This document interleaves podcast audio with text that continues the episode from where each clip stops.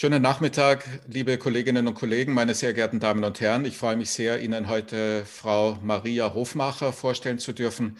Frau Hofmacher ist äh, nicht Juristin, äh, aber sie ist Ökonomin und damit von der benachbarten Fakultät. Sie ist eine Expertin für und studierte Expertin für Wirtschaftswissenschaften ihren Lebenslauf referiere ich gerade noch. Sie hat äh, einen ganz starken äh, Schwerpunkt in der, im, im, im Public Health und im Gesundheitsbereich, und zwar sowohl wissenschaftlich wie auch persönlich, weil sie, bevor sie Wirtschaftswissenschaften zu studieren begann, auch einige Jahre lang tätig war als diplomierte ähm, ähm, Gesundheits- und Krankenpflegerin. Diesen Track hat sie allerdings verlassen, nachdem sie Wirtschaftswissenschaften zu studieren begonnen hat und nunmehr verantwortlich verantwortlich ist für ein Institut, eine Einrichtung, die unter der Adresse healthsystemintelligence.eu erreichbar ist. Eine Einrichtung, über die wir, wenn Sie mögen, auch gleich noch kurz reden werden, die ich gefunden habe und die mich sehr interessiert hat. Die Gründe dafür referiere ich gleich. Ähm, Frau Hofmacher ähm, ist zu diesem Institut gekommen, nachdem sie vorher unter anderem für die Gesundheit Österreich GmbH gearbeitet hat, für die äh, Organization for Economic Development and Cooperation, also die OECD in Paris gearbeitet hat, für das Institut für höhere Studien äh, gearbeitet hat und auch in oder mit der World Bank gearbeitet hat, immer an dieser Schnittstelle äh, Ökonomie und Gesundheit. Studiert hat sie, wie gesagt, Wirtschaftswissenschaften in Wien und daneben auch noch an der School of Public Health der John Hopkins University. Ähm, sie kooperiert äh, über Health System Intelligence mit den unterschiedlichsten Einrichtungen, die in dieser Schnittstelle Ökonomie und öffentliche Gesundheit ähm, tätig sind. Auch hier nenne ich nur beispielhaft äh, mehrere Generaldirektionen der Europäischen Kommission äh, oder aber auch das WIFO ähm, oder aber auch das Zentrum für soziale Innovation. Frau Hofmacher, der Grund, warum ich Sie eingeladen habe, ist also erstens Ihre Webseite und zweitens dann innerhalb dieser Webseite der Umstand, dass Sie einen Policy Brief, wie man so etwas neudeutsch nennt, ähm, publiziert haben, nämlich einen, der vor wenigen äh, Wochen erschienen ist und der sich mit dem Corona-Fonds zur Nachhaltigkeit der, einem Corona-Fonds zur Nachhaltigkeit der Gesundheitsversorgung beschäftigt und den ich mit, äh, deswegen mit sehr großem Interesse gelesen habe, weil er eben versucht, die ökonomischen Implikationen und auch die äh, ökonomischen Folgerungen, die sich aus der äh, aktuellen Krise ergeben, ähm, in, auf einem wissenschaftlichen Niveau zusammenzufassen und mit konkreten rechtspolitischen äh, Schlussfolgerungen zu versehen, über die wir vielleicht auch, wenn Sie mögen, gleich reden wollen. Ähm, mhm, aber lass uns zunächst einmal beginnen mit der Frage, was ist und was tut Health System Intelligence? Ja, Health System Intelligence hat sich zum Ziel gesetzt. Äh, der Hintergrund ist ein wenig, dass es eine Reihe von EU-Projekten gab, die abzuarbeiten waren und zu einem Zeitpunkt gekommen äh, sind, wo wir ein bisschen überrascht waren. Und ähm, dann hat sich eben äh, dieses Fenster geöffnet. Wir, haben, wir setzen uns zum Ziel, dass wir gesundheitsökonomisch relevante Analysen machen mit Blick auf die Bedeutung des, auf die wachsende Bedeutung des Gesundheitssystems äh, für die äh, gesamtwirtschaftliche Entwicklung. Mhm. Mir ist sehr wichtig, dass wir hier äh, wirklich einen anderen Blick drauf bekommen, weil bis vor kurzem, das hat sich eben mittlerweile auch äh, geändert, aber bis vor kurzem äh, war, ja, war es ja so, dass das Gesundheitswesen eher ein bisschen belästigend abgetan wurde äh, von, äh, von, von, von den Entscheidungsträgern oder auch Politikmacherinnen, äh, weil es halt so quasi, na, das müssen wir halt mitschleppen, das ist ein Kostenfaktor. Ja, mhm. so, so ist irgendwie die, die, die, der Zugang gewesen, der noch dazu auch äh, administrativ in Österreich ein wenig so eingehängt ist, aber da kommen wir vielleicht äh, später dazu, weil, weil zum Beispiel ähm, es nicht automatisch klar ist, dass bei dem äh, regelmäßigen Berichterstatten gegenüber der Kommission, Europäische Kommission, aber auch dem Internationalen Währungsfonds, äh, die öffentlichen Haushalte oder das Budget alle Ausgaben des Gesundheitswesens mit einbezieht. Ja, das wird mittlerweile, das Reporting muss schon so aufgesetzt werden, dass das passiert, aber da gibt es keine Automatik, weil das eben getrennte Systeme sind, teilweise getrennte Systeme. Ähm, wir haben uns eben zum Ziel gesetzt, dass wir hier ähm, diese, ähm, ja, diese Vorstellung, dass Gesundheit ein, ein, eine lästige Pflicht eines Wohlfahrtsstaates ist, hin zu einer, einer aktivierenden Rolle de, des Gesundheitswesens im Hinblick auf die wirtschaftliche Entwicklung. Warum ist das bedeutsam? Erstens äh, steigt die Nachfrage, weil Einkommen steigt ja, in so Ländern wie Österreich. Jetzt lassen wir mal die jetzige Krise weg. Äh, und damit werden äh, Arbeitsplätze in einem Tempo geschaffen, äh, wo andere Branchen nur neidvoll draufschauen können. Also es gibt sozusagen einen starken Arbeitsmarkt-Impact von Gesundheit und Sozialem, beziehungsweise Gesundheit und Pflege insbesondere.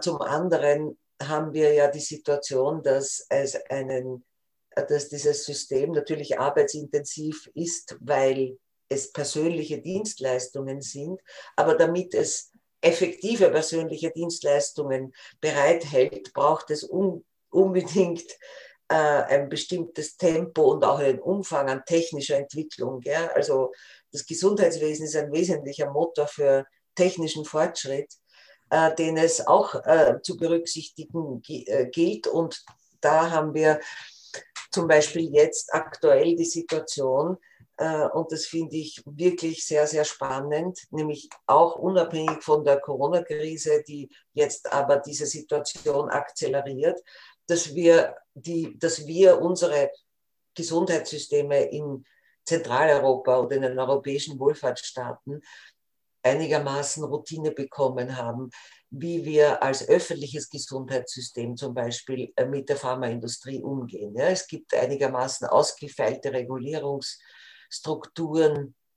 die sicherstellen, äh, dass die Arzneimittelversorgung äh, am neuesten Stand ablaufen kann und äh, dass man sowohl hier schaut, dass die Preise einigermaßen moderat bleiben, aber auch die Industrie sozusagen hier nicht abgewürgt wird.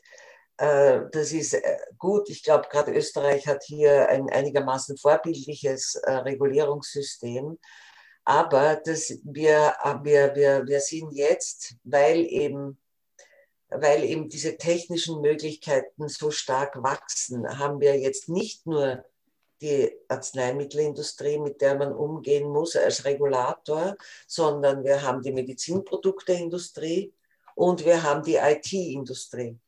Und hier äh, gibt es noch einen starken regulatorischen Nachholbedarf, äh, weil wir sehen, dass wir über diese, ähm, über diese Ketten äh, die wir da haben an industrieller Verwicklung, ähm, dass es darum geht, dass das öffentliche System hier sozusagen äh, zum Beispiel keine unbedingt nicht zwingend äh, nur Monopolrenten sicherstellt und oder entsprechende, sich entsprechend rüstet, um Einkaufsbedingungen sicherzustellen, die uns allen nutzen. Mhm. Mhm. Wobei man dazu allein schon einen eigenen Termin jetzt machen könnte. Nicht? Denn äh, was Sie zu dem Regulatorischen sagen, kann man aus äh, öffentlicher Gesundheitssicht so sehen, wie Sie es gerade darstellen, aus Sicht eines Forschenden, der mitunter damit äh, beschäftigt ist, dass äh, in irgendwelchen europäischen Forschungsprojekten, in denen ich involviert bin, irgendwas erfunden wird, was dann möglicherweise ein Medizinprodukt ist und dann damit konfrontiert ist, dass dann regelmäßig da, dort dann sozusagen die Dissemination dieser, äh, dieses Forschungsergebnisses endet, weil das, äh, die Zertifizierung mit einem üblichen Forschungsaufwand, wie er in einem Projekt verfügbar ist, nicht durchführbar ist, wäre dann sozusagen die, die Rückseite der Darstellung äh, Ihres Problems. Nicht? Also Absolut. wir haben eigentlich auf beiden Seiten das Problem. Weiß, ja. Ja, ja, ich ja, weiß genau, ja. was Sie sagen. Ich wollte, ja. ich wollte das nur erwähnt haben, äh, um eben äh, auch äh, noch einmal auf Ihre Frage einzugehen, äh, warum, warum es Health System Intelligence gibt und was, äh, der, was, die, was der Motor war, äh, dieses, diese, die, dieses Institut zu gründen und, äh, und was die Zielsetzungen sind, nämlich genau solche Trends auch zu erfassen und zu sehen, wie, wie, äh, wie lässt sich äh, Zugänglichkeit für alle, ich muss einfach sagen, ich bin, äh, ich bin hoffentlich eine gute Jeanne d'Arc der, der, der umfassenden öffentlichen Versorgung. Ja. Und, und diese Spannungsfelder müssen, glaube ich, behandelt werden von ja. allen möglichen Unbedingt. Forscherinnen und Forscher. Genau, und es braucht unbedingt auch eben dann äh, IT-Leute, Medizinerinnen, äh, Ökonominnen und Juristinnen, nicht? Und die alle dann zu finden und dann noch in einem relativ kleinen Land wie Österreich ist dann mitunter gar nicht ja, einfach. Ja, ja. Noch ganz ohne Covid-19-Krise, nicht? Genau, ja, genau, genau. Schon mhm. davor einigermaßen schwierig. Ja. Weil, auch weil, also jetzt als Jurist gesprochen, auch deswegen, weil das ja ein Gebiet ist, das sehr spezialisiert und sehr eng und sehr komplex geworden ist. Ne? Also es ist nicht so, dass man da einfach so mal vorbeisegelt und sagt, das kann ich auch noch. Ne? Und äh, es ist also auch. Ja, aber diese gesamten Themen von Beschaffung zum Beispiel ja. und ja. oder strukturiertem ja. Einkauf, da ist im Vergleich zu dem, äh, wie die Praxis geworden ist oder sich immer weiterentwickelt im Bereich der Arzneimittel, die sind ja auch herausgefordert. Wir haben ja eine Situation und das ist ja, das betrifft auch Covid. Und das ist wirklich, glaube ich, eine der wichtigsten Herausforderungen. Was passiert zum Beispiel, wenn jetzt äh, demnächst oder teilweise ist das ja schon der Fall, äh, Medikamente verfügbar sind, die für einen kleinen Prozentsatz der Menschheit nützlich ist, ja, mhm. aber einen mhm. Löwenanteil der beschränkten Budgets in Anspruch ja. nehmen. Was passiert ja. mit unseren Finanzierungshaushalten? Was passiert mit einem Umlageverfahren, ja. wenn wir bislang äh, davon ausgegangen sind, dass wir im Gegenzug zu einem durchschnittlichen Beitragssatz, den wir entrichten, eine durchschnittlich gute Leistung bekommen. Hm. Äh, diese Zeiten sind äh, dabei, sich auszudünnen. Also ich glaube nicht, dass es morgen und übermorgen äh, nur mehr äh, Präzisionsmedizin und individualisierte Versorgung gibt, ja. Aber, aber der Trend geht in diese Richtung und äh, wir haben hier riesige fiskalische Herausforderungen, wenn sichergestellt ist, dass, äh, dass alle auf hohem Niveau gut versorgt sind. Ja, und ich würde Sie gern dabei gleich fragen, ob Sie eigentlich meinen Eindruck teilen würden, dass da im Grunde jetzt dank der Covid-Krise ein paar Dinge evident werden, die latent sowieso schon vorhanden sind. Also zum Beispiel die Frage nach der eben nach der äh, ökonomisch Anführungszeichen gerechten Zuteilung knapper Ressourcen äh, wenn individualisierte Medizin zunehmend Einzelversorgung ermöglicht, die sehr teuer wird. Das wird jetzt alles äh, sozusagen deutlicher, als es schon vorher war. Nur interessanterweise, jetzt kommt die Frage, ob Sie das auch so sehen, bisher weitgehend unter Ausblendung der ökonomischen Implikationen. Also wir reden über Geld überhaupt gar nicht. Ne? Also wir machen zum Beispiel Massentests und fragen nicht, was das kostet eigentlich. Ja? Oder wir machen, äh, wir reden von Impfungen und ich habe noch keinen einzigen Preis genannt gehört äh, in, von den Impfungen, was die kosten werden. Übrigens wissen Sie, was das kosten wird. Ich weiß es nicht. Äh, und dieses Geld wird ja irgendwo herkommen müssen und wird dann irgendwo anders fehlen. Ähm, diese Verteilungsdiskussion Lese ich die nur nicht oder gibt es die nicht? Na, also es gibt sie, es gibt sie schon, aber es äh, scheuen sich alle darüber zu reden. Ich erzähle Ihnen ein Beispiel. Wir haben, äh, es gibt ja sowas wie diesen Krisenbewältigungsfonds, der mhm. aufgesetzt ist ähm, und der äh, bestimmte Aufwendungen, die im Zusammenhang mit der Krise passieren, abdecken soll. Mhm. Ähm, die, da gibt es, und das kritisiert auch der Budgetdienst in mehreren Analysen zu diesem Krisenbewältigungsfonds, äh, es gibt bestimmte Planwerte, das fängt an mit Schutzmasken für die Justiz äh, bis zu äh, Schutzkleidung von, äh, von, von anderen Berufsgruppen, die eben exponiert sind, bis zu 500 Millionen Euro für das Rote Kreuz zum mhm. Beispiel. Ähm, das, das, sind, das sind Planwerte oder 100 Millionen für den Pflegefonds, äh, wo man nicht genau nachvollziehen kann, und das wurde auch kritisiert, mehrfach, äh, wie da genau die Zielsetzung äh, ist. Mhm. Ähm, wir haben die Situation, das wird aus dem Budget finanziert. Ja? Da werden ungefähr 20 Milliarden insgesamt, nicht nur für Gesundheit, sondern insgesamt aufgewendet. Für Gesundheit sind das bislang etwa 700 Millionen, aber das ist nur aus, vom Zentralstaat Ja, es gibt mhm. seit kurzem ein Covid-Zuschussgesetz, das vorsehen soll, dass die ähm, dass die Bundesländer sich bei diesem Krisenfonds bewerben können für etwaige Aufwendungen, die sie haben für Umbauten, Stichwort Zugang zu Gesundheitseinrichtungen, Stichwort Schutzausrüstung, Stichwort Tests, Stichwort äh, Massentests und so. Ähm, hier äh, wurde dieses Zuschuss, Covid-Zuschussgesetz ähm, verabschiedet im Frühjahr, ich glaube im Mai oder Juni mit der Spezifizierung, dass Richtlinien da, wie, unter welchen Bedingungen man sich bewerben kann, äh, in den nächsten Tagen vorliegen werden. Bislang liegen keine Richtlinien mhm. vor.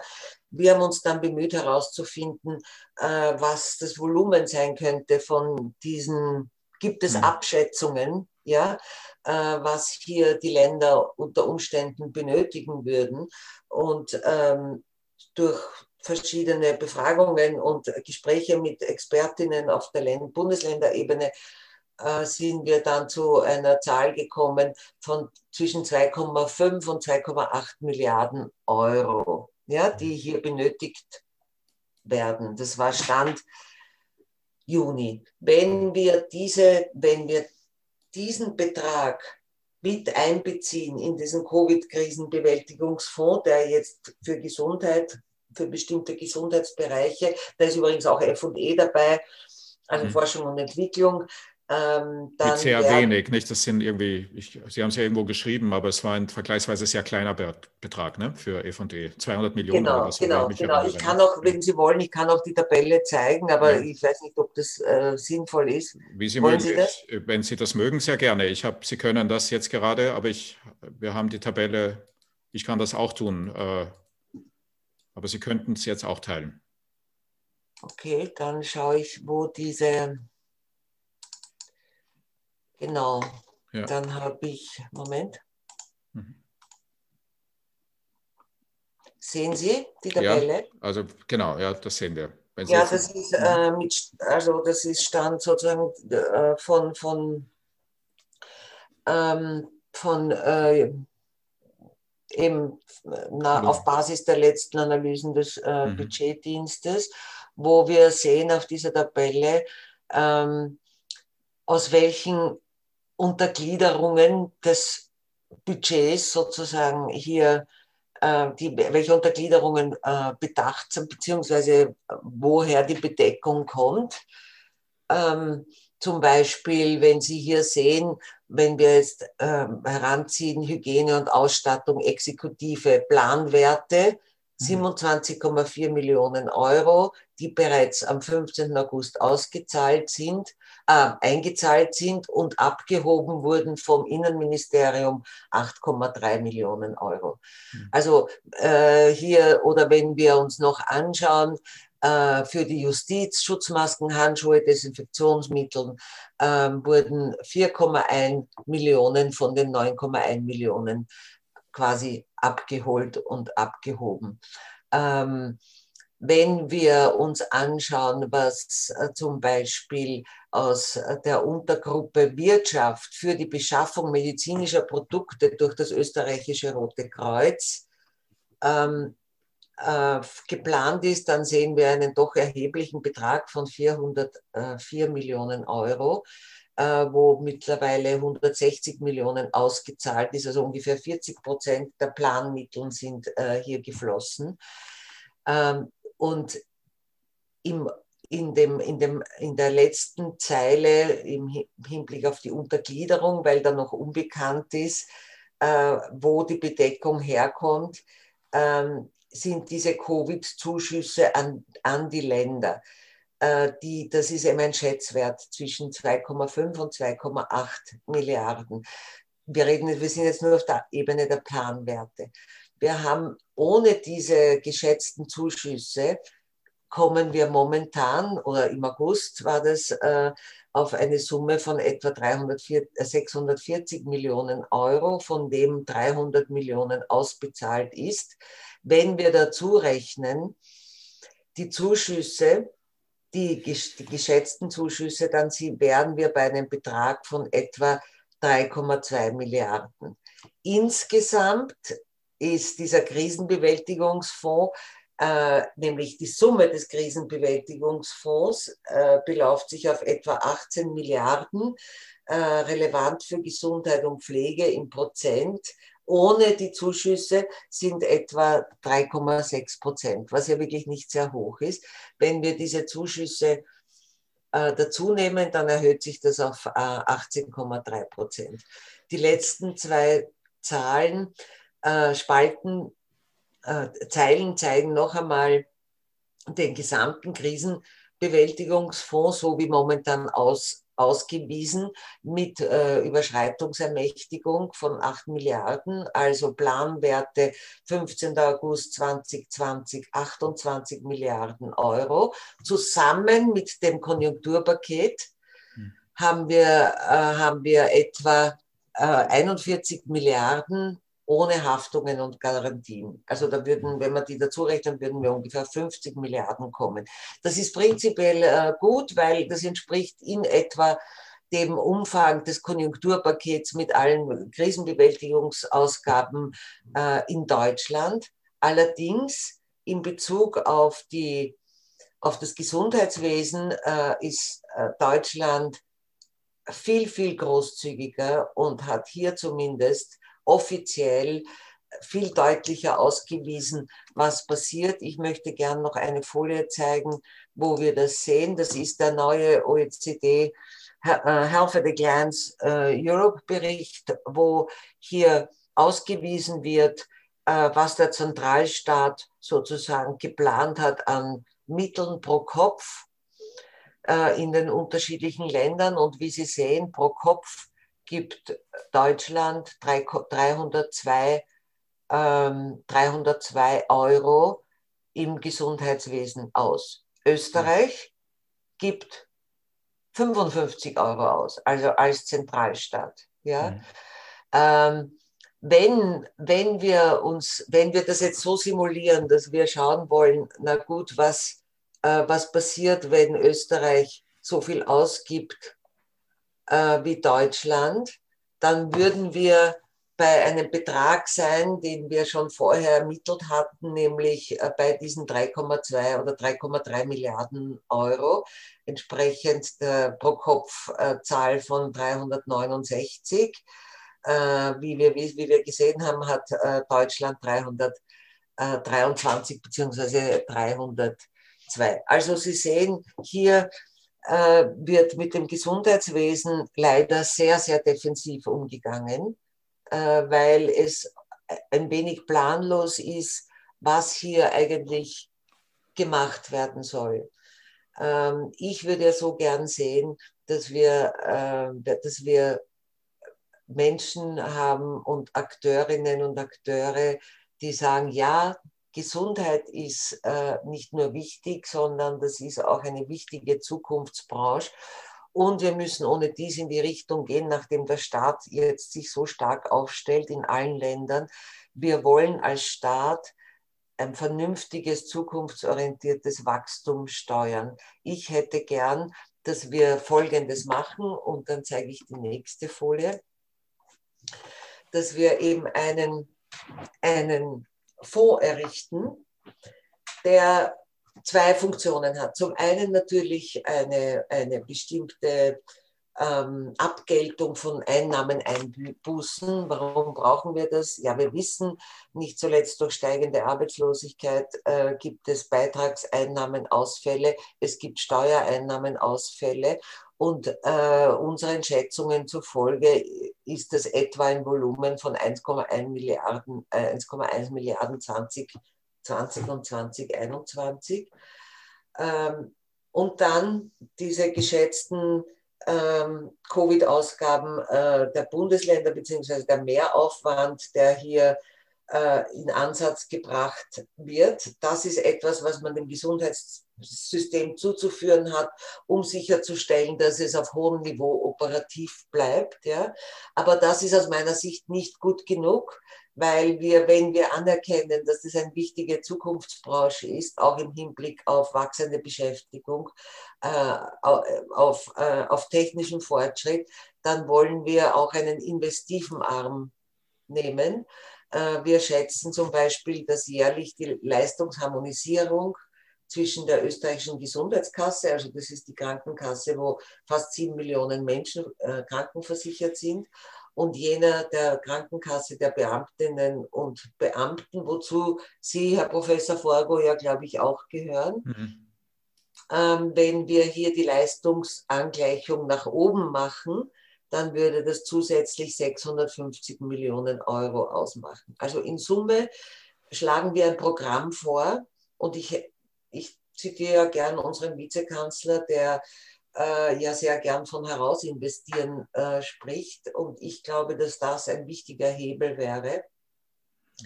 Wir würden dann bei einem Programm landen von etwa 4,2 Milliarden Euro. Das entspräche circa 16,7 Prozent, also 16 Prozent, circa 16 oder 17 Prozent äh, der, der, der Planmittel insgesamt des Krisenbewältigungsfonds, beziehungsweise äh, 1,1 Prozent des Bruttoinlandsprodukts des geschätzten äh, und 4,4 Prozent äh, des äh, gesamten Konjunkturpakets, wenn wir das Gesamt, diese, diese 41 Milliarden nehmen. Äh, so quasi als Memorandum-Item haben wir jetzt, wir, wir sind ja hier natürlich auf äh, EU-Ebene auch eingehängt, äh, Stichwort äh, Beschaffung, äh, Stich, leider Österreich nicht sehr aktiv in dem Zusammenhang, Stichwort Beschaffung, Stichwort auch ähm, äh, Impfung. Die Kommission hat ein Programm aufgelegt, das ja momentan leider noch in einem Schläfermodus ist, aus bekannten Gründen, Stichwort Ungarn, Stichwort Polen, äh, wo wir sehen, dass hier gemäß des äh, Beschlusses des Europäischen Rates vom 20. Juli circa 400.000 äh, Millionen, also 400 äh, Milliarden Euro auf pro Kopf EU-Bevölkerung bezogen sind das 874 Euro pro, pro Europäerin und Europäer, also etwa das Doppelte von dem, äh, was wir jetzt für das Gesundheitswesen in unserem fiktiven äh, Programm vorschlagen. Warum äh, ist mir das ein Herzensanliegen? Soll ich weiterreden oder wollen Sie mal? Sie, reden Sie ruhig weiter. Ich habe aber schon viele Fragen, aber reden Sie ruhig weiter. Ja. Okay, ich sage jetzt noch kurz, was mein äh, Herzensanliegen in dem Zusammenhang mhm. ist. Mhm. wir haben ja wir haben ja jetzt ganz zentrale Herausforderungen für das Gesundheitswesen. Ja, lassen Sie mich noch zu dieser Grafik da unten im rechten Eck dieser Folie sagen. Also hier haben wir im Versuch darzustellen, stilisiert, ähm, was passiert, wenn wir in Gesundheit äh, investieren. Hier sehen Sie quasi stilisiert so äh, diese erste Welle der, der, der, der Corona-Pandemie wo wir dann praktisch parallel und etwas zeitverzögert diesen Wirtschaftsabschwung zu erleiden haben in ganz Europa. Äh, und insbesondere apropos Österreich, heute sind Zahlen rausgekommen, äh, dass die Wachstumserwartung vom OECD Economic Outlook für Österreich wirklich wirklich nicht sehr gut sind im Vergleich zu vergleichbaren reichen Ländern.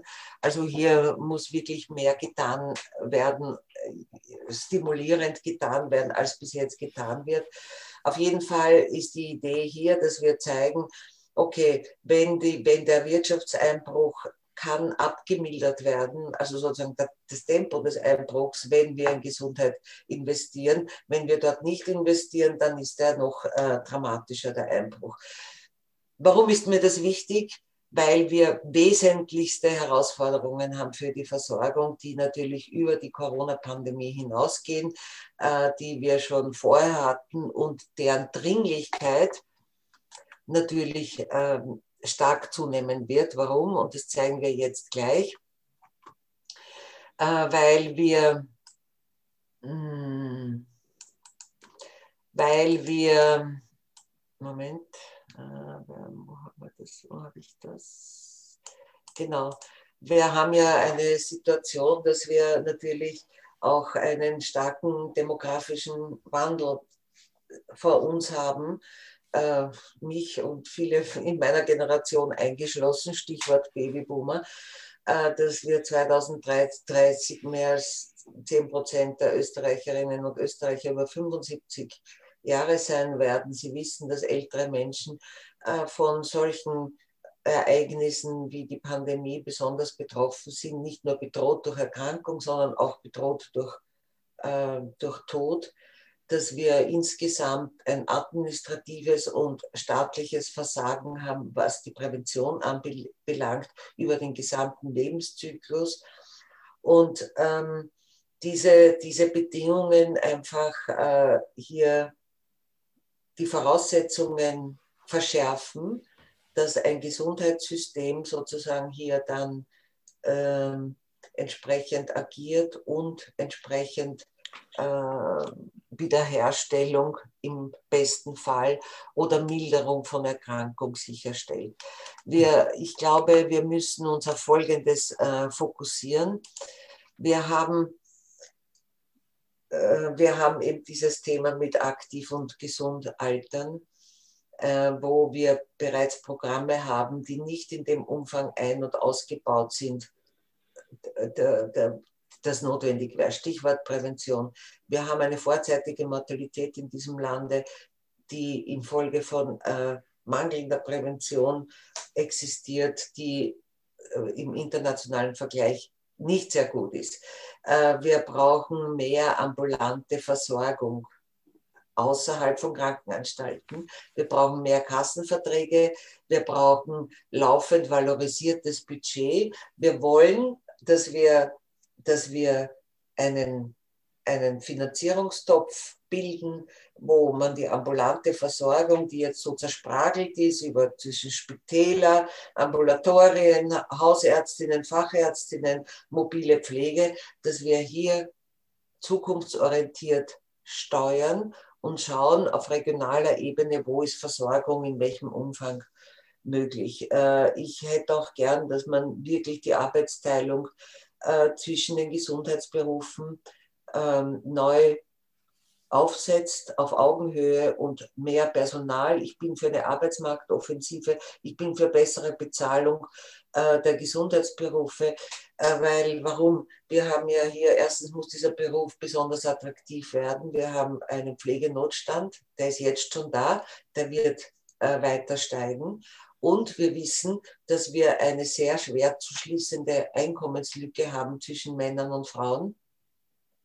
Und wenn wir hier entsprechend investieren, darum meine 600 Millionen äh, aus dem, aus dem ATV Health, aus dem Corona-Fonds, sollen eben nicht dazu dienen, dass das einfach die Einkommen, automatisch die Einkommen der Ärztinnen und Ärzte äh, erhöht, sondern dass hier tatsächlich äh, strategisch investiert wird in bessere Primärversorgung, die sicherstellt, dass man Menschen über den Lebenszyklus begleiten kann und chronisch Kranke besser versorgt.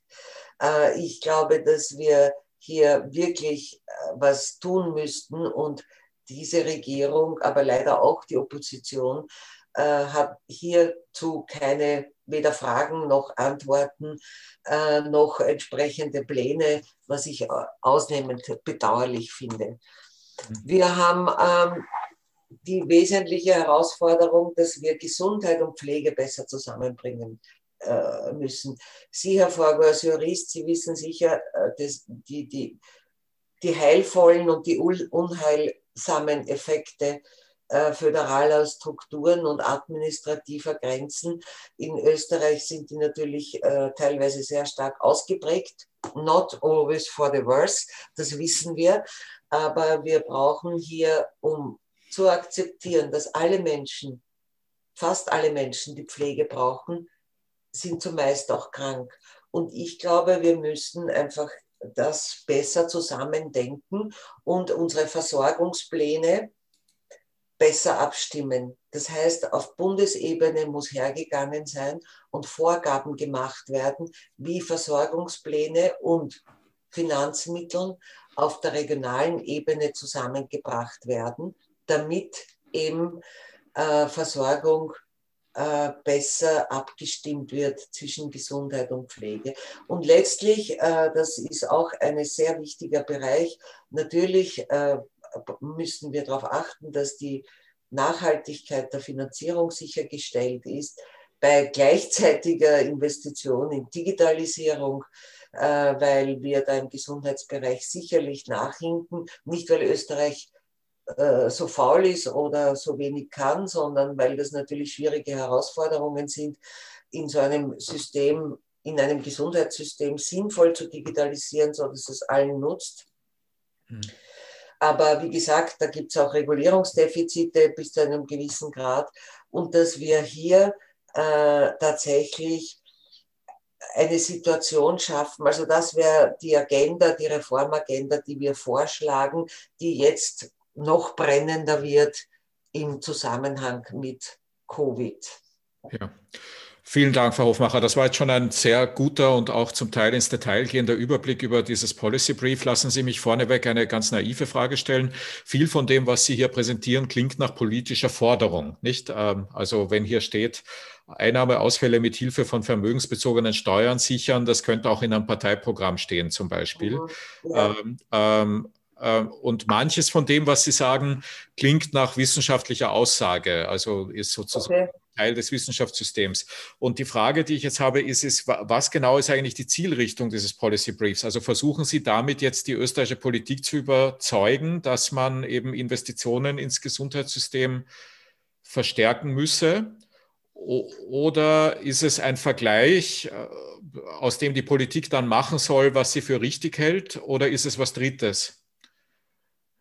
Nein, ich glaube, es ist, äh, es ist so ein Mix. Ja, mir war wichtig, dass wir äh, die, äh, die Daten und die Informationen, die wir im Laufe äh, beginnend mit 2020 und auch schon vorher gesammelt haben, natürlich noch einmal äh, zusammenbringen in ein verdauliches Dokument, ja, wo ja. wir äh, nicht nur äh, quasi fiktive Corona-Fonds berechnen, sondern ja. auch konkrete Vorschläge machen. Ähm, und äh, mir war wichtig, dass wir das sozusagen so, so konkret wieder möglich machen, damit, äh, damit sich jede und jeder da auch ein wenig was vorstellen kann. Wenn wir sagen, ähm, die, äh, die Finanzierung, äh, diese zusätzliche Finanzierung aus, aus vermögensbezogenen Abgaben, dann ist das jetzt äh, ist das eingebettet in, in, in diese Gesamtdebatte, die ja in Österreich über das Steueraufkommen hm. äh, geführt wird, äh, wo, wo, ja, wo ja viele Kolleginnen und Kollegen hier in diese Richtung äh, argumentieren äh, auf, guter, auf Basis guter Evidenz.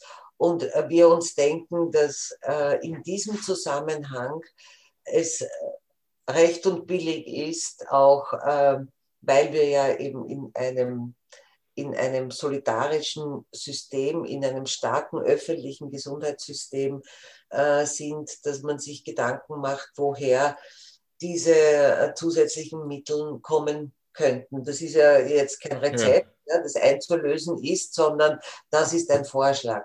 Ja, und sind Sie mit der mit dem Response auf Ihr, Ihr Policy Brief durch die Politik bisher zufrieden? Also haben Sie das Gefühl, dass das wahrgenommen wird, was Sie da präsentiert haben? Das weiß ich nicht. Ich weiß, es, es, wurde, es wurde an einigen Stellen äh, auch äh, präsentiert und war auch, äh, war auch in diversen Medienkanälen, inwieweit äh, das vorgedrungen ist zu Entscheidungsträgerinnen und Entscheidungsträger, entzieht sich meiner Kenntnis. Mhm. Was eine diplomatische Formulierung für gemeldet hat sich noch keiner ist, ne? Genau. Ja, gut. Äh, jetzt äh, zweite Frage in dem Kontext. Einiges von dem, was Sie präsentiert haben, ist äh, so wie der Policy Brief insgesamt, ist ja aus einer Zeit, die vor dem Lockdown, dem zweiten Lockdown liegt. Nicht? Der wurde präsentiert, äh, bevor die Maßnahmen wirklich äh, unter Anführungszeichen ernst wurden. Und auch einige der Statistiken, die Sie jetzt gezeigt haben, äh, sind noch früher, die waren vom August des Jahres. Ne? Äh, und wenn, ich meine, es ist ein winziges Detail, aber es ist mir aufgefallen, wenn Sie die Statistik zum August ähm, ähm, vorher gezeigt haben, dann war schon im August die, die, die Prozentzahl an Testkapazität, ja, vielen Dank dafür, bei, ähm, bei 60, 65 Prozent ausgeschöpft. Ne? Also ja. in der Spalte UG, Zeile UG 24 Testkosten waren damals 65 Prozent ausgeschöpft im August. Ja, ja also das ist ja. mit hundertprozentiger Sicherheit mittlerweile, würde ich sagen, deutlich überschritten. Ja. Äh, mhm. wer entscheidet das dann letztlich, so eine Überschreitung? Also wer trägt die Verantwortung dafür zu sagen, naja, wurscht, machen wir trotzdem Massentests?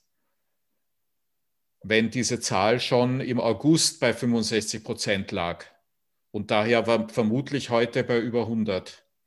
Soweit ich es verstanden habe, ist es ja so, dass diese gesamte Testlogistik und auch die Tests selbst von den Bundesländern vorgehalten wird.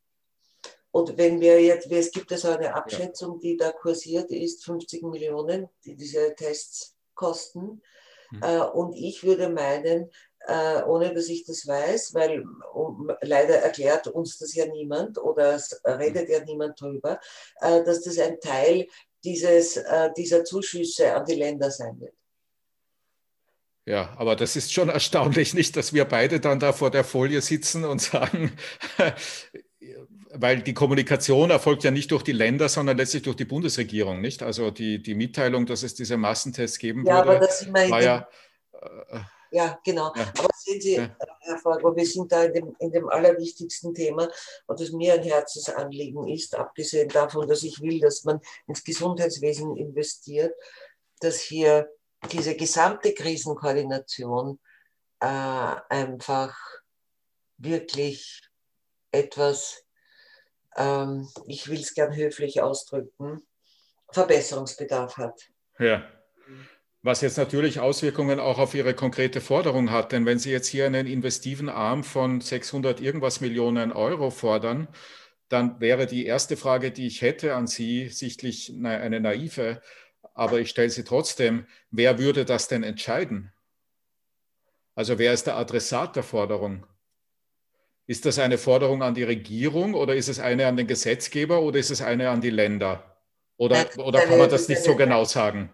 Weil es eben unterschiedliche genau sagen. Das, das, sind unterschiedliche, unterschiedliche ja. Akteure, die sich äh, gegenseitig outsmarten, um dieses mhm. neue deutsche Wort zu, äh, zu nehmen. Aus meiner Sicht muss das so vor sich gehen, dass diese 650 Millionen äh, können aus dem Konjunkturpaket kommen. Noch einmal, wir haben mhm. hier wir haben hier 50 Milliarden mit Haftungen, also sagen wir 41 Milliarden aus dem Konjunkturpaket kommen. Und ich, was ich äh, auch vorgeschlagen habe und was uns wichtig ist, dass wir sehen, also ich will nicht, dass man einfach dieses Geld nimmt und sozusagen hier äh, hurtig und lustig in die Fürstentümer hinein verteilt, sondern mhm. wir, haben ja, wir haben ja Strukturen in diesem Land, die geschaffen wurden, äh, schon 2005 und dann noch einmal erneuert 2013 die geschaffen wurden, damit die Akteure des Gesundheitswesens, das sind der Bund, die Bundesländer und die Sozialversicherung im Wesentlichen und selbstverständlich natürlich auch äh, die Leistungserbringer, Stichwort äh, Ärztekammer, dass die zusammenarbeiten. Und zwar strukturiert und fokussiert und koordiniert. Hier gibt es mhm. die sogenannte Bundesgesundheitskommission bzw. Bundeszielsteuerungskommission, hat man dann 2013 dazu gesagt. Das ist ein Gremium, das ist wie eine, wie eine, äh, eine Schläferzelle im Moment. Hm. Ich verstehe das nicht. Ich fordere, dass die sofort aktiviert ist jeden, und jede Woche tagt, hm. am besten auch öffentlich, beziehungsweise hier auch mit, äh, mit öffentlich zugänglichen Protokollen, wo dann die Bürgerinnen und Bürger, wir alle überblicken können, was reden der Bund, die Länder äh, und die Sozialversicherung gemeinsam, um eben hier so einen Fonds auf die Füße zu stellen und entsprechende, ähm, entsprechende Ausschüttungen zu planen, hm. damit das sozusagen gehaltvoll passiert, würde ich dafür sein, dass äh, der, sofort wieder der oberste Sanitätsrat aktiviert wird, der hier beratend äh, sein müsste im Hinblick auf die, äh, auf die Verwendung diese, dieser Mittel, die hier äh, einzubringen sind in diesen, äh, in diesen ATV Health. der oberste Sanitätsrat berät den Investitionsfonds und die Bundesgesundheitsagentur bzw. Bundesgesundheits, äh, die Bundeszielsteuerungskommission äh, macht, die, macht, die macht das Operative in Zusammenarbeit mit den Ländern. Hm. Ich verstehe nicht, ich verstehe nicht, warum diese Strukturen, die es auch im Spiegel auf der Landesebene gibt, nicht genutzt werden. Und wenn sie genutzt werden, warum man uns darüber nicht berichtet. Hm. Hm. Verstehen Sie? Also es reicht einfach nicht, dass, äh, dass hier zum Beispiel unser geschätzter Gesundheitsminister sagt, ja, er hat eh mit dem Landeshauptmann X telefoniert. Ja, hm. schön. Ist gut, wenn er sich gut versteht, ja. Aber es geht ja darum, dass die hier eine, ein gemeinsames äh, Interesse äh, vorgeben zu haben, nämlich äh, zu schauen, dass Österreich einigermaßen sinnvoll aus dieser äh, oder mit dieser Krise umgehen kann. Die wird ja noch, die wird uns ja noch länger begleiten und wir können nur hoffen, dass wir sie alle einigermaßen gesund überleben. Also auch, wir werden alle früher oder später so eine Infektion bekommen. Ähm, und ich fordere wirklich äh, ganz beherzt, äh, dass hier Druck gemacht wird, auch seitens der Öffentlichkeit, äh, dass diese Instrumente, diese staatspolitischen Instrumente, Sie als Jurist, ähm, Sie wissen, ich meine, wir haben ja diese, diese Staatsverträge zwischen Bund und Ländern, damit diese Zusammenarbeit einigermaßen funktioniert in dem föderalen System. Und diese Einrichtungen wurden geschaffen, um genau das sicherzustellen. Und warum das jetzt, nämlich insbesondere jetzt, überhaupt nicht passiert, ist mhm. einfach nicht nachvollziehbar. Und es ist auch im Sinne der Patienten, äh, der, der Menschen, der Versicherten, der Steuerzahlerinnen, aber auch der Patientinnen äh, eigentlich unfair, weil es geht um unsere Beitragsgelder, es geht um unsere Steuergelder, die hier in einem Umfang von etwa 31 Milliarden Euro im Jahr eingesetzt werden, wenn wir jetzt die öffentlichen Ausgaben anschauen. Hm, hm. Darf ich noch eine sachliche Rückfrage stellen, auch zu der Statistik, die Sie vorher gezeigt haben mit den Ausgaben pro Kopf äh, für die Bewältigung der Krise, wo Österreich ja. bei den 50 Euro lag hier, ja. Äh, also zwei Fragen eigentlich dazu. Das erste ist, äh, inwiefern reflektiert diese Tabelle föderale Strukturen? Fragezeichen, weil oben so das äh, Central Government betont wird. Also werden hier föderale Staaten strukturell benachteiligt, weil eben vieles nicht zentralisiert vergeben wird. Und die zweite Frage, haben Sie eine Erklärung? Nein, es sind drei Fragen. Die zweite Frage, warum ist äh, das United Kingdom da so weit vorne? Das, also wieso geben gerade die so viel aus? Und dritte Frage, die ergibt sich aus der zweiten gibt es eigentlich, wäre es nicht richtiger, den Erfolg dann daran zu messen, was dann der Outcome bei der Krisenbewältigung gemessen an irgendeinem Erfolgsindikator wie Todesrate, Langzeitüberleben, was weiß ich, äh, auch äh, äh Impact auf das GDP oder was auch immer sonst wäre und nicht nur die reine Ausgabenhöhe? Ja, danke für die Fragen. Alle drei sehr wichtig und relevant. Erste Frage. Äh, die ja, das sind die offenbar Central Government Additional Spending. Und nachdem äh, das Gesundheitssystem im Vereinigten Königreich sehr, sehr stark zentralisiert mhm. ist, ja, das ist quasi ein Teil des Staatsbudgets, was ja bei uns nicht automatisch der Fall ist. Wenn wir in Österreich über das Budget reden, reden wir über ca. 80 Milliarden Euro und mhm. nie über die gesamten Staatsausgaben in der Höhe von 140 Milliarden Euro, weil da eben mhm. Gesundheit nicht dabei ist. Äh, hier, glaube ich, ist eben Central Government heißt in dem Fall alles, was, äh, was, was hier ausgegeben wird. Wenn wir zum Beispiel zu, wenn wir in Österreich, wenn angenommen, wir haben Recht und wir, wir schätzen, dass äh, etwa zwischen, sagen wir, zwischen drei 3,3 und 4 Milliarden Euro aufgewendet werden müssen, um eben bestimmte Effekte abzufedern oder die Versorgung verbessert auszubauen, äh, dann werden wir ja ziemlich in den, würden wir ziemlich in die Nähe rücken mhm. äh, von UK. Ja, dann mhm. würden wir so sozusagen sogar vor Deutschland liegen. Also was Ihre Frage noch einmal zu dem Zentralstaat, dieses, was äh, in dieser ersten Zeile, wo steht AT, OECD, Health, mhm. würde der Betrag sein, das sind übrigens 55 Euro, das wären ungefähr äh, eben 580 Millionen. Ja, und wir haben jetzt im Krisenbewältigungsfonds hier ein, äh, 683 Millionen Euro. Mhm. Das ist quasi aus dem Zentralstaat. Mhm. Mhm. Ja, das kommt aus dem Zentralstaat. Also Sie sehen, äh, das kommt ungefähr hin, diese mhm. Angabe mhm. von der OECD. Ja? ja. Ähm, und das Erstaunliche ist, dass wenn wir das mit Deutschland vergleichen, dann sind wir da irrsinnig abgeschlagen. Und Deutschland hat ja auch einige föderalen Proble föderale Probleme, wie wir alle wissen, mhm. äh, die, die teilweise die, die, die auf einer bestimmten Ebene äh, vielleicht eine Spur weniger komplex als in Österreich, aber, ähm, aber der Zentralstaat, das heißt auch die Steuerung der Krisenbewältigung, äh, geht hier viel koordinierter und zentralstaatlicher vor. So würde ich das interpretieren. Ja, Okay. Und die Messung an irgendeinem Erfolgsindikator? Fragezeichen? Äh, ja, das ist, das eine, das ist die, die, eine ganz wichtige Forderung, die ich äh, teile. Aus meiner Sicht muss, äh, müssen zwei Ebenen beachtet werden. Ähm, eben, äh, wie, wie, wie können ähm, Indikatoren, die messen, wie die Versorgung von chronisch Kranken mhm passiert und was die Ergebnisse sind von zum Beispiel Rehabilitation für Covid-Kranke, sofern sie so krank waren, dass sie äh, Folgeschäden haben.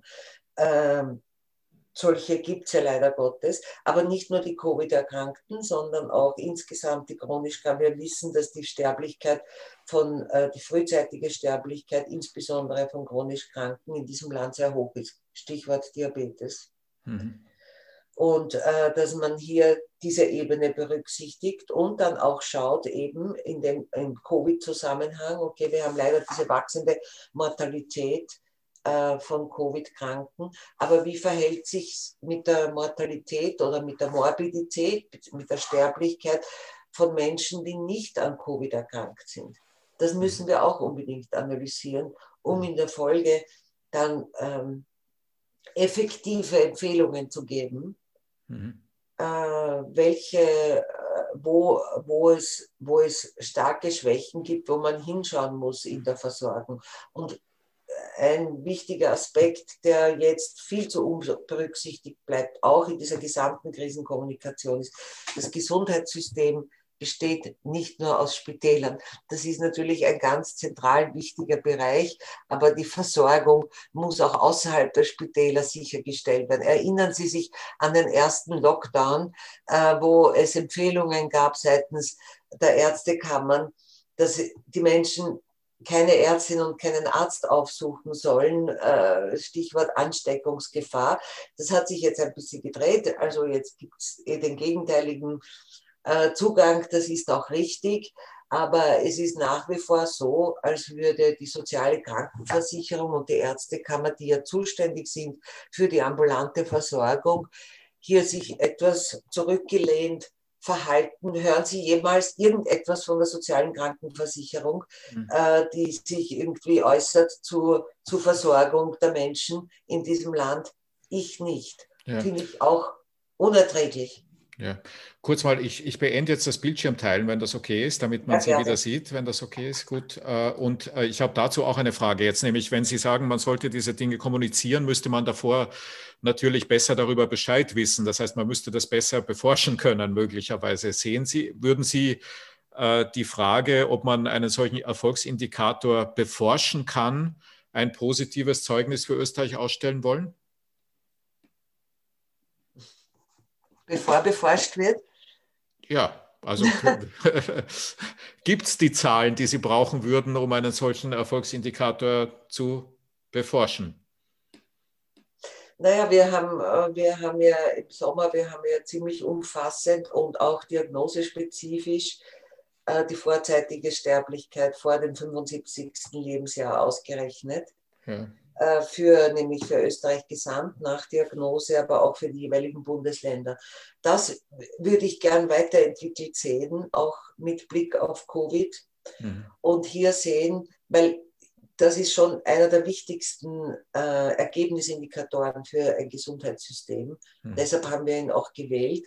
Die Schwierigkeit im Gesundheitssystem ist natürlich, dass wir Schwierigkeiten haben oder dass es kompliziert ist, Ergebnisindikatoren zu identifizieren.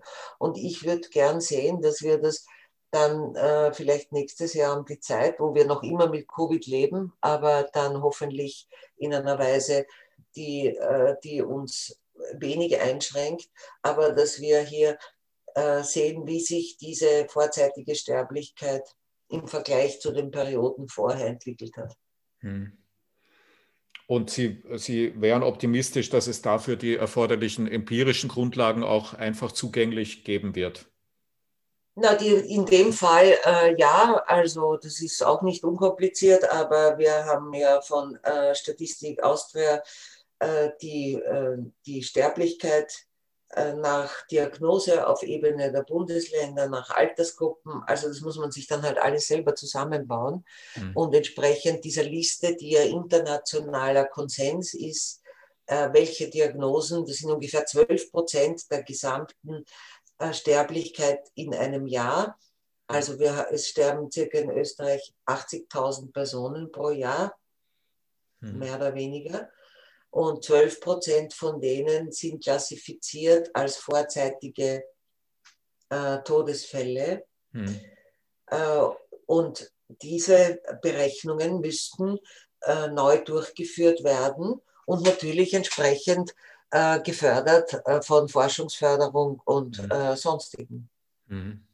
Gut, und da wird dann vermutlich irgendwas rauskommen, dass aus den, also wenn das 12 Prozent von 80.000 wären dann irgendwie knapp 10.000 oder so, die da jedes Jahr vorzeitig sterben. Wenn das dann nächstes Jahr 14.000 wären oder 20.000, keine Ahnung, dann kommt da also irgendein höherer Wert raus und den müsste man dann wahrscheinlich in Relation setzen zu anderen Staaten und könnte daraus dann irgendwie eine Art von Anführungszeichen Performance des Gesundheitssystems entwickeln. Genau. Und dieser Indikator wäre wahrscheinlich komplexer errechenbar und auch politisch bewertbar als ein Indikator wie der gemeinhin kommunizierte, der da lautet, wir müssen eine Überlastung der Intensivstationen vermeiden. Ja, so, äh, ja genau. Jetzt, genau das, ja, ja, genau. Weil die Überlastung der Intensivstationen, äh, wir haben natürlich, der Druck ist groß im Moment, ja, weil wir jetzt nachhinken durch die hohen Infektionszahlen, aber wir sind noch nicht einmal ganz an der unteren Grenze der Kapazität. Ja, jetzt ist aber meine Frage die an die als Jurist an die Ökonomin. Ne? Wenn also Sie jetzt als Gesundheitsökonomin sagen würden, das wäre ein belastbarer Erfolgsindikator als die Überlastung der Intensivstationen, ja. ist es dann aus Ihrer Sicht im, innerhalb des politischen Pouvoir zu sagen, das ist uns wurscht, wir nehmen halt trotzdem die Intensivstationen. Ja? Oder ist das etwas, was den Politikbereich in einer Weise verlässt, den Sie auch für rechtlich relevant halten würden? Also mit anderen Worten, gibt es eine, Rech eine, eine rechtliche Verpflichtung, ähm, solche Erfolgsindikatoren so, so, so, so adäquat wie möglich zu, zu wählen? Und darauf dann die politischen Maßnahmen zu treffen, die sich dann insoweit auch rechtlich äh, äh halt bewähren müssen. Ich weiß, ja, nicht, ob die Frage verständlich äh, war. Ja, ja, ja grundsätzlich gibt es auch strukturelle Voraussetzungen ja. dafür. Stichwort äh, Zielsteuerung, Stichwort Monitoring. Man ja. müsste hergehen und dieses Monitoring sozusagen erweitern, um, äh, um einen Bereich, der eben genau auf, diese, auf, diese, auf diesen Indikator schaut.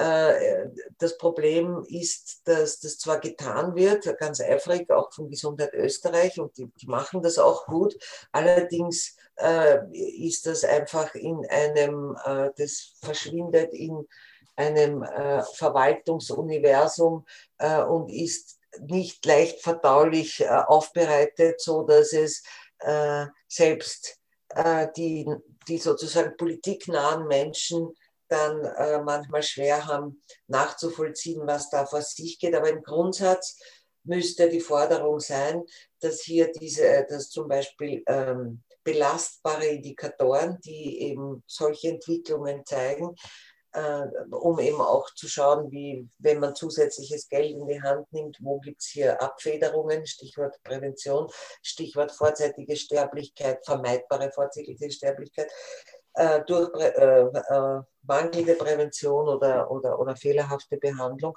Und äh, dass man hier von der Öffentlichkeit her den Druck erhöht und sagt, wir müssen hier ein Reporting aufbauen, eine Plattform, quasi eine, eine ja, die ähm, zugänglich ist mhm. für die Menschen, ähm, die sich informieren wollen und die auch äh, laufend berichtet wird. Mhm. Ja, die Frage geht vielleicht, die Frage geht ja eigentlich noch weiter, die Stelle. Es geht ja nicht nur um Information, sondern wenn man das jetzt noch ein bisschen ins Extreme entwickelt, geht es ja sogar in Richtung einer Haftung. Ne? Man könnte ja, ja. zum Beispiel äh, dann ein Argument entwickeln, das da lautet, es gibt eine Verpflichtung des Staates dafür sicher, dafür zu sorgen, dass eben vermeidbare Sterblichkeit möglichst ausgeschlossen wird. Und wenn das nicht geschieht, dann entsteht ein Haftungsanspruch jedenfalls derjenigen, die dadurch geschädigt wurden. Ne? Also da gibt ja Rechtsordnungen, wo man solche Ansprüche formulieren könnte. Äh, es wäre zumindest nicht absurd, glaube ich, in die Richtung zu denken. In Österreich würde das, glaube ich, bisher als relativ absurd erlebt werden, schon allein, weil es die entsprechenden empirischen Grundlagen nicht gibt. Ne? Ähm, naja, es gibt ja, ja, genau. Der Punkt ist zum Beispiel, wir ja. haben ja, es gibt ja das Austrian Health äh, Quality Indicator Projekt, ja, das, ja.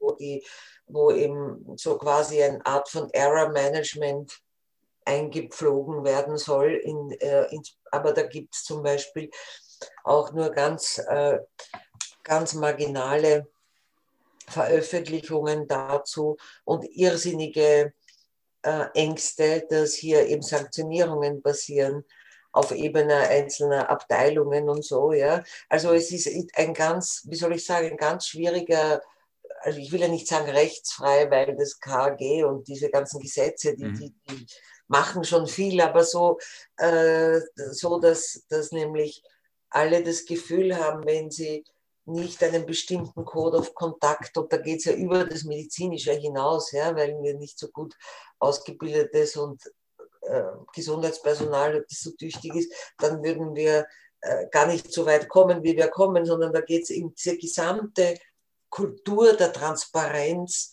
und von dem Heruntersteigen des Hoheitswissens zu einem, äh, zu einem Verwaltungswissen, das, ähm, das weiterhelfen soll und das irgendwie die, die, äh, die Weiterentwicklung informieren muss. Und hier gibt es einfach einen riesigen Nachholbedarf. Ja, äh, gut. Frau, Frau Hofmacher, wir reden jetzt schon Sie, über eine Stunde. Äh, ich haben verstehe. Sie diese Frage, war das, war das einigermaßen beantwortet? Ja, das war sehr klar und das, äh, der, der, Ruf nach Transparenz überrascht mich an der Stelle jetzt nicht. Äh, ich habe das innerlich auch jetzt so abgelegt, dass das ein riesiges Forschungsfeld ist, auch Absolut. für die Juristinnen und Juristen eigentlich, Absolut. weil es eben, weil es da eben jetzt nicht, aus meiner Sicht zumindest, nicht mehr nur um Politik geht, sondern wirklich um handfeste rechtliche Ansprüche, die jemand formulieren könnte wenn er oder sie die entsprechenden empirischen Grundlagen dafür hätte, welche, wenn ich sie richtig verstehe, fehlen, woraus ein Anspruch auf Auskunft äh, sich erschließen lassen würde. Ja? Äh, und darüber genau. mal zu forschen äh, und zu arbeiten wäre hochinteressant, äh, hat aber ein strukturelles Folgeproblem, nämlich dass es die Leute, die das könnten, kaum gibt. Nicht? Also insbesondere an den Unis ist das ja, das ist ja in einer Weise ein Spezialwissen, das dann auch noch auf unterschiedliche Bereiche, Sozialrecht, Medizinrecht, ja, IT-Recht, ja, Zivilrecht, äh, äh, Zivilrecht äh, zugeschnitten ist, dass man da nicht ohne weiteres jemand findet, der das kann. Ja? Das, also es beginnt eigentlich schon da, dass die Kompetenz fehlt. Und da rede ich noch gar nicht über die Ökonomen, die, der, die man ja, dafür sicherlich auch noch bräuchte und die Ärzte ja, und Ärztinnen. Ja. Ja, äh, also insoweit haben Sie die Frage sehr verständlich und sehr, äh, sehr inspirierend beantwortet. Aber ich will, weil wir jetzt schon über eine Stunde reden, zum eigentlichen Anlass dazu kommen, warum ich Sie wesentlich auch eingeladen habe, nämlich weil in, dem, äh, in Ihrem Policy Brief als eine der wenigen Quellen, die ich dazu bisher in Österreich gefunden habe, auch relativ klare Ansagen darüber stehen, wie sich die Krise auf unterschiedliche soziodemografische, Subpopulationen ausgewirkt haben. Ja. Äh, und ich Sie gerne einladen würde, mit mir, wenn Sie Lust haben, dazu auch noch ein wenig zu sprechen, weil man das auch mitbedenken muss, glaube ich, wenn man bewertet, wie politische Maßnahmen rechtlich eingehegt werden müssen oder eingehegt werden können.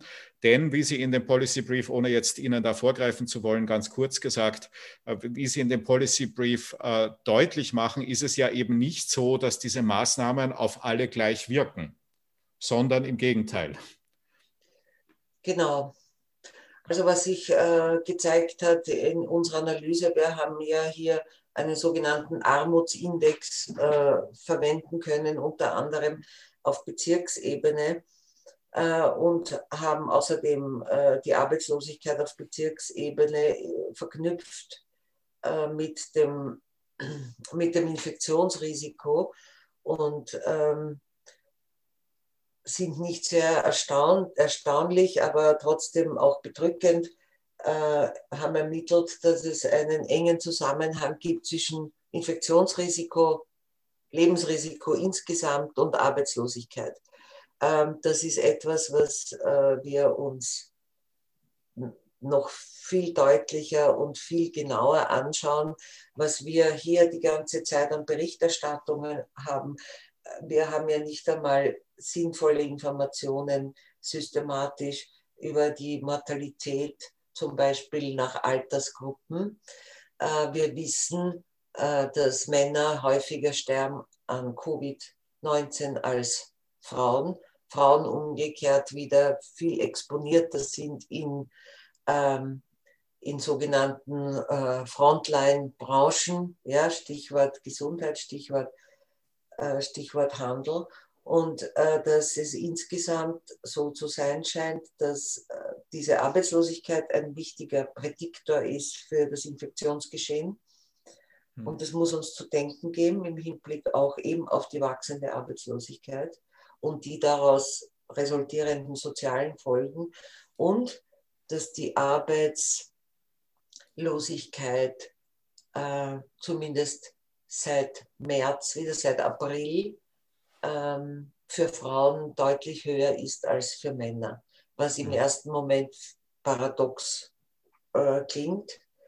Aber, aber weil ja Frauen, viele Frauenbranchen ähm, hier im, äh, in den Frontline, äh, in den Frontline-Arbeiten betätigt sind, aber dort womöglich äh, und im Stichwort auch Homeschooling, Familienarbeit, äh, sind Frauen draußen. Also dieses Amalgam an Arbeitslosigkeit beziehungsweise prekären äh, Arbeitsverhältnissen, weil was passiert? Also wir haben uns das dann so überlegt, okay, Arbeitslosigkeit per se, okay, okay, aber wenn es eine Region zum Beispiel ist, wo es ganz schwierig ist, Arbeit zu finden, dann ist jede und jeder, vor allem jeder, äh, eher bereit, auch zu schlechteren Arbeitsbedingungen irgendeinen Job anzunehmen, um eben in dies, sein Auskommen zu haben, heißt Stichwort äh, Postverteilung, Stichwort äh, Fleischindustrie und sonstige, und dass dort eben diese Cluster sind, ja, die mhm. hier, äh, hier auch zur Verbreitung äh, beitragen. Also ein Thema, das äh, mich sehr beschäftigt. Ich würde sehr gern äh, mehr darin äh, forschen, dies, dieser soziale Gradient. Ich erzähle Ihnen abschließend noch, ich hatte die Möglichkeit, mit jemandem zu sprechen, der teilgenommen hat äh, in der Industriellen Vereinigung bei einer wichtigen Veranstaltung. Das war gerade so zwischen den Lockdowns. Und äh, mir wurde erzählt, dass dann eine Schlüsselfigur äh, bei diesem oder die Keynote-Person ähm, sehr nah bei jemandem anderen gestanden ist oder bei so einer Gruppe von Personen und irgendjemand hat gewarnt und gesagt, na, wollt ihr nicht ein bisschen auseinandergehen, Abstand halten und so. Und diese Person hätte dann in den Raum gerufen, da macht euch nichts draus, das ist eh die Krankheit der Armen, Covid. Also irgendwie ist das offenbar atmosphärisch schon angekommen, dass, ähm, dass eben ähm, benachteiligte Menschen, ökonomisch benachteiligte Menschen äh, und darin insbesondere auch Frauen ähm, stärker betroffen sind von der Krise. Ähm, und das ist etwas, was uns zu denken geben muss, demokratiepolitisch und auch im Hinblick insbesondere auf die Möglichkeiten, äh, Menschen zu gewinnen. Und ich, mir ist ein ganz ein, ein Punkt noch besonders wichtig, Herr Forgo. Äh, Stichwort Vertrauen. Äh, wir in Österreich, ich weiß nicht, wie Sie das beobachten, aber mein ganz starker Eindruck ist, dass Österreich, sobald es irgendwie krisenhaft wird, wird Österreich durch Vertrauenskrisen erschüttert. Äh, und ich habe ja so eine These, äh, dass das unter anderem damit zusammenhängt, dass Österreich äh, die Ereignisse der Zwischenkriegszeit noch nicht wirklich bewältigt hat. Man hat sich später aber doch mit, den, mit Österreichs Beteiligung an den an den an, an, an Nazi-Zeit und, äh, und Zweiter Weltkrieg auseinandergesetzt und hier aufgearbeitet. Aber mir kommt vor, dass diese junge, relativ junge Republik durch diese Vorstellung, dass man sich sozusagen nie mehr was antun will als Lager, ja, so diese, mit dieser Lagervorstellung, äh, eben diese Strukturen geschaffen hat. Und sobald es dieses die, da ein, eine Instabilität hineinkommt oder ein Ungleichgewicht, äh, sofort ganz starkes Misstrauen äh, auftaucht. Und das halte ich für problematisch, auch im Hinblick eben auf Politik machen und darauf äh, Leute irgendwie mitzunehmen und äh, das Gefühl zu geben, äh, Leute, ihr könnt uns vertrauen, wenn man ständig mitkriegt, dass die sich anfeinden und bösartig sind zueinander. Und das ist insbesondere in der Sozialpolitik, weil dort ist die Spielwiese, die übergeblieben ist in den Nationalstaaten, um in Politik zu machen. Ähm, und dieses, dieses vergiftete oder dieses immer wieder vergiftete Klima äh, halte ich für sehr gefährlich, weil wenn man, wenn, wenn die Politik uns alle verliert äh, im Hinblick auf diese Maßnahmen, äh, im Hinblick auf die Umsetzung vor allem, dann äh, wird es für die Menschen, die ohne dies benachteiligt sind, noch grimmiger. Ja, und ich will, äh, wenn Sie einverstanden sind, dazu zwei, zwei Sätze aus Ihrem äh, Policy Brief zitieren, die für mich äh, besonders beeindruckend waren in dem Kontext ähm, auf Seite 7. Also ich zitiere, Analysen für Österreich schätzen, dass den Frauen nur 40 Prozent des österreichischen Konjunkturpakets in der Höhe von 50 Milliarden Euro zugutekommen. Also da ist eine 10 Prozent Differenz, sind da mehrere Milliarden Euro, von denen wir da reden. Genau. Und mhm. nächster Satz, gleichzeitig gehen 24 Prozent des Gesamtvolumens an die Bevölkerung im obersten und nur 14 Prozent an die Bevölkerung im untersten Einkommensquintil.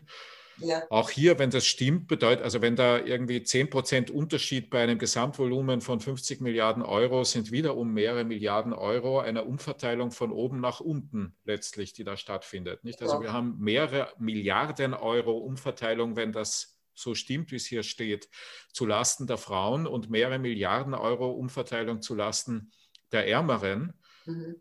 Und man mu muss bei beiden Sätzen oder Feststellungen fragen, geht das politisch und geht das rechtlich? Ja, rechtlich äh, fällt mir dazu schon ein, dass man da ähm, an der einen oder anderen Stelle ansetzen könnte. Man müsste aber davor natürlich darüber überhaupt mal Bescheid wissen. Und das wiederum würde voraussetzen, dass es irgendwie in der politischen Diskussion eine Rolle spielt, was es erstaunlicherweise kaum tut, oder? Oder lese ich schon wieder nur die falschen Zeitungen? Hm, wieso erstaunen Sie das? Weil ich, es gibt keine Debatte darüber. Ja, eben. Ist, äh, aber, gibt, ja, es gibt keine Debatte darüber. Ja. Und diese Fragmente, die es äh, seitens der Opposition gibt, äh, sind nicht gut genug und es gibt zu wenig Kommentatorinnen und Kommentatoren, die das irgendwie gesamthaft einordnen. Mhm. Also ist es letztlich auch ein also ein, ein, ein Medienthema, ne? auch, oder eine, der Agenturenherr würde sagen, ein Öffentlichkeitsthema. Ne? Ja. Ein Öffentlichkeitsthema, ja. ja. Mhm. Aber das müssten eben dann mehrere Leute sagen, äh, mhm. weil Armin Thurnherr, so sehr ich ihn schätze, aber der ist auch punziert. Ne? Es gibt, ja. es, da geht es ja um einen Hebel, äh, der, der, der, da muss es Debatte geben. Ja. Gut, und wer, wer wäre das Forum, in der oder wo wäre das Forum, in dem diese Debatte in Österreich stattfinden könnte? Oder gibt es das gar nicht und wir gehen jetzt beide nach Hause oder, oder drehen uns in unserem Homeoffice um und gehen schlafen, weil Hoffnungslosigkeit herrscht? Das ist, ein, das ist eine gute Frage. Na, aus meiner Sicht ähm, müsste, äh, müsste das in Gremien basieren, auf mehreren Ebenen. Das eine ist äh, eben auf dieser Spitzenpolitik-Ebene, äh, parallel dazu auf Ebene der Sozialpartner und im Zusammenspiel mit oberster Sanitätsrat und diese äh, Steuerungsinstitutionen, die da geschaffen sind im Gesundheitswesen. Also es müsste ich hätte mal vorgeschlagen, noch vor Covid, wie wir über Pflege geredet haben, ja, dass es zum Beispiel, und das müsste irgendwie von der Regierungsspitze angeführt werden. Äh, die Pflegereform hätte, wäre genauso zu führen. Man müsste eben Arbeitsgruppen bilden, beziehungsweise, das klingt so technokratisch, aber wir müssten einfach eine, ein, eine Ressource haben, äh, wo wir breit aufgestellt äh, und nicht ausschließlich statistisch, mathematisch orientiert all diese Themen äh, hm. besprechen, nämlich äh, wissensbasiert besprechen und nicht schon fünf Minuten vorher denken, wie kann ich das verwerten für meine Zwecke. Das ist, hm. glaube ich, das Hauptproblem. Ja. Letzte Frage von mir dazu. Haben Sie den Eindruck, dass wir in Österreich da besonders schlecht sind oder ist es überall in Europa ähnlich? Ich weiß nicht, ob wir in Österreich besonders schlecht sind, aber wenn ich, äh, wenn ich zum Beispiel verfolge die Debatten, die geführt werden äh, in Deutschland, gefällt mir das schon viel besser, weil das viel sachlicher und, äh, und, und sachorientiert ist. Ähm, wir, wir, wir machen das sicher, da ist Luft nach oben. Wir haben, und, dies, und das hängt stark damit zusammen, dass es bestimmte kulturelle Kommunikationscodes gibt, die so ein bisschen aufbe aufbewahrt äh, sind in diesen Männerräumen, in der sich Macht abspielt. Mhm. Und äh, das, ist nicht, das, ist, das ist nicht geöffnet in einer Weise, dass das wirklich eine Pluralität hätte. Äh, und da geht es nicht nur um Frauen, sondern da geht es irgendwie darum, äh, um diese Aufgabenstellung, dass wir äh, gerade auch jetzt in so einer Situation ähm, ja ein wenig königlicher werden. Wir müssen den Leuten dienen und dafür sorgen, dass denen gut geht. Mhm. Und dieses Gefühl habe ich äh, nicht äh, sehr häufig. Mhm. Gut, das ist ja jetzt immerhin ein, eine, eine Richtung, äh, die, die vielleicht wegführt von dem gleich ins Bett gehen heute, sondern dann kann man noch was tun, um in die Richtung äh, ein bisschen was äh, zu erreichen. Was würden Sie machen? Ja, meine Antwort, also das ist jetzt natürlich die typische Antwort des Akademikers, wäre äh, die, dass man, äh, dass, dass, dass diese Foren Öffentlichkeit verlangen. Also dass es öffentliche Foren geben muss, an denen die Expertinnen und Experten, Vulgo, die Wissenschaftlerinnen und Wissenschaftler dieses Landes stärker partizipieren könnten, als sie es bisher tun. Ja. Also ich glaube schon auch, wenn Sie mich so fragen, dass es eine Aufgabe von Wissenschaftlerinnen und Wissenschaftlern ist, diesen Diskurs stärker als bisher einzufordern. Ja, ja. und äh, nämlich von, von einer breiten Palette von Wissenschaftlerinnen und Wissenschaftlern.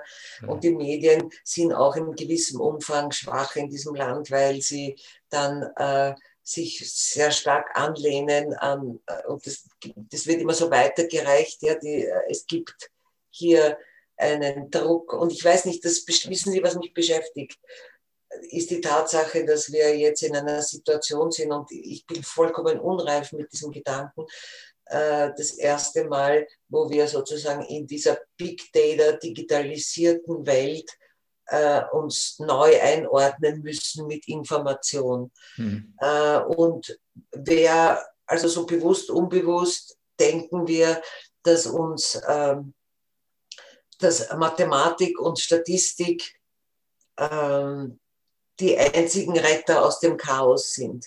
Ja? Mhm. Ähm, und äh, wir wissen aber, dass eben äh, diese, diese Prognose, ähm, diese Prognoseprozesse, die sind natürlich extrem wichtig und äh, müssen auch gemacht werden, habe ich selber gemacht. Ähm, aber die brauchen mehr Brain als die Modell, das Modell bauen. Und die Politik, mein Gefühl ist, dass die noch immer sehr, sehr stark und die Medien übernehmen das irgendwie, äh, sich empfehlen lassen von der Mathematik. Hm. Und ich glaube nicht, weil die so böse sind oder weil sie so blöd sind, sondern weil wir jetzt eben in einer Transformation sind, die durch diese Covid-Krise akzeleriert ist. Ja? Also in einer gesamten ökonomischen Transformation. Äh, was, das hat alles schon früher begonnen. Aber jetzt wird es noch beschleunigt und das hat eben, das ist mit dieser, äh, mit dieser Digitalisierung, mit dem Klima, wir müssen Klima und Gesundheit enger zusammendenken, weil wir wissen noch nicht genau, wie dieser Klimawandel sich ausgewirkt hat auf diese Verbreitung zum Beispiel mhm. von dieser Pandemie. Äh, und diese Prozesse sind ja alle schon länger im Gange und jetzt gibt es eine Akzelerierung, die das Ganze noch komplizierter macht und man stellt sich vor, dass die Naturwissenschaften, also das ist entweder der Biotechnologie oder die Vakzine oder die Mathematik, die die Modelle baut, uns rettet aus diesem Chaos. Ja. Also ich ich sage ich, ich, ich sag hier nichts, ich weiß, ich habe solche Gedanken, ja, die, die sind noch ganz unreif und äh, vielleicht ist das, stimmt das auch alles gar nicht oder ist falsch gedacht. Nein, also ich glaube, dass die, äh, die empirische Evidenz ja für den Befund spricht nicht. Wir kommen ja beide aus dem unmittelbaren Eindruck einer weiteren Regierungspressekonferenz vor wenigen Minuten, bevor dieses Gespräch begann. Und dort war es ja auch wieder so, dass ein, ein wesentlicher Topos der Kommunikation die Anführungszeichen Zahlen, Anführungszeichen der Fälle war, wo dann halt auch wieder irgendwelche Modellrechnungen als Modellrechnungen präsentiert wurden, wo man eben in ja, vier Wochen sein würde, nicht, äh, wo man in vier Wochen sein würde. Und da war dann, wenn ich mich richtig erinnere, von 2000 Infektionen pro Tag die Rede, als ob das irgendetwas heißen würde, nicht? Also, ja. Also ich, genau, nein, aber überhaupt das ja. Wording. Also man ja. soll sich nur die Gesetze anschauen. Hm. Absonderung. Hm. Ja, also weiß ich auch nicht. In dem Covid-Zweckzuschussgesetz, ich habe das auch öffentlich kritisiert, steht das Wort Barackenspitäler. Hm. Gut, ja. Aber das also man, man kann, man kann, also da über die, über die Semantik dahinter kann man auch viel reden. Man kann, das hat unter anderem vielleicht auch damit zu, Grund, äh, zu tun, dass einige der Normen halt aus den 50er Jahren stammen und niemand wirklich sich für Epidemien interessiert hat, äh, jedenfalls ja. von den Juristen. Ja. Und ja. die Terminologie daher zum Teil auch noch äh, 50er Jahre Terminologie ist, was, was, nichts daran ändert, dass sie auch schon in den 50er Jahren was sagte, natürlich. ja. ja. ja. Ja, Frau Hofmacher, Sie sehen mich sehr nachdenklich und ich glaube, unsere Zuseherinnen und Zuseher mit mir. Ähm, wir reden jetzt allerdings schon Kann fast. Sie noch, wir haben für so lange schon. Ja, ja, ja, ja, wir sind jetzt schon wirklich lange, weswegen ich gerne schließen würde mit der Frage, ja. ob ich etwas hätte sagen, fragen oder Sie noch weiter ausführen lassen sollen oder ob Sie soweit zufrieden sind mit dem Gespräch, so wie es bisher verlief. Nein, vielen Dank, Herr Vogel. Ich bin, äh, ich bin sehr zufrieden, vor allem, dass ich da jetzt abschließend äh, noch meine äh, vollkommenen losen und unreifen Gedanken sagen durfte. Hat mich sehr gefreut. Danke. Mich auch. Ich hoffe, dass wir damit auf einen fruchtbaren Boden stoßen. Ich danke Ihnen ganz herzlich für Ihre Zeit, unseren Zuseherinnen und Zusehern ebenso. Bleiben Sie interessiert, bleiben Sie gewogen und vor allen Dingen bleiben Sie gesund. Alles Liebe und Gute. Danke herzlich. Dankeschön. Danke.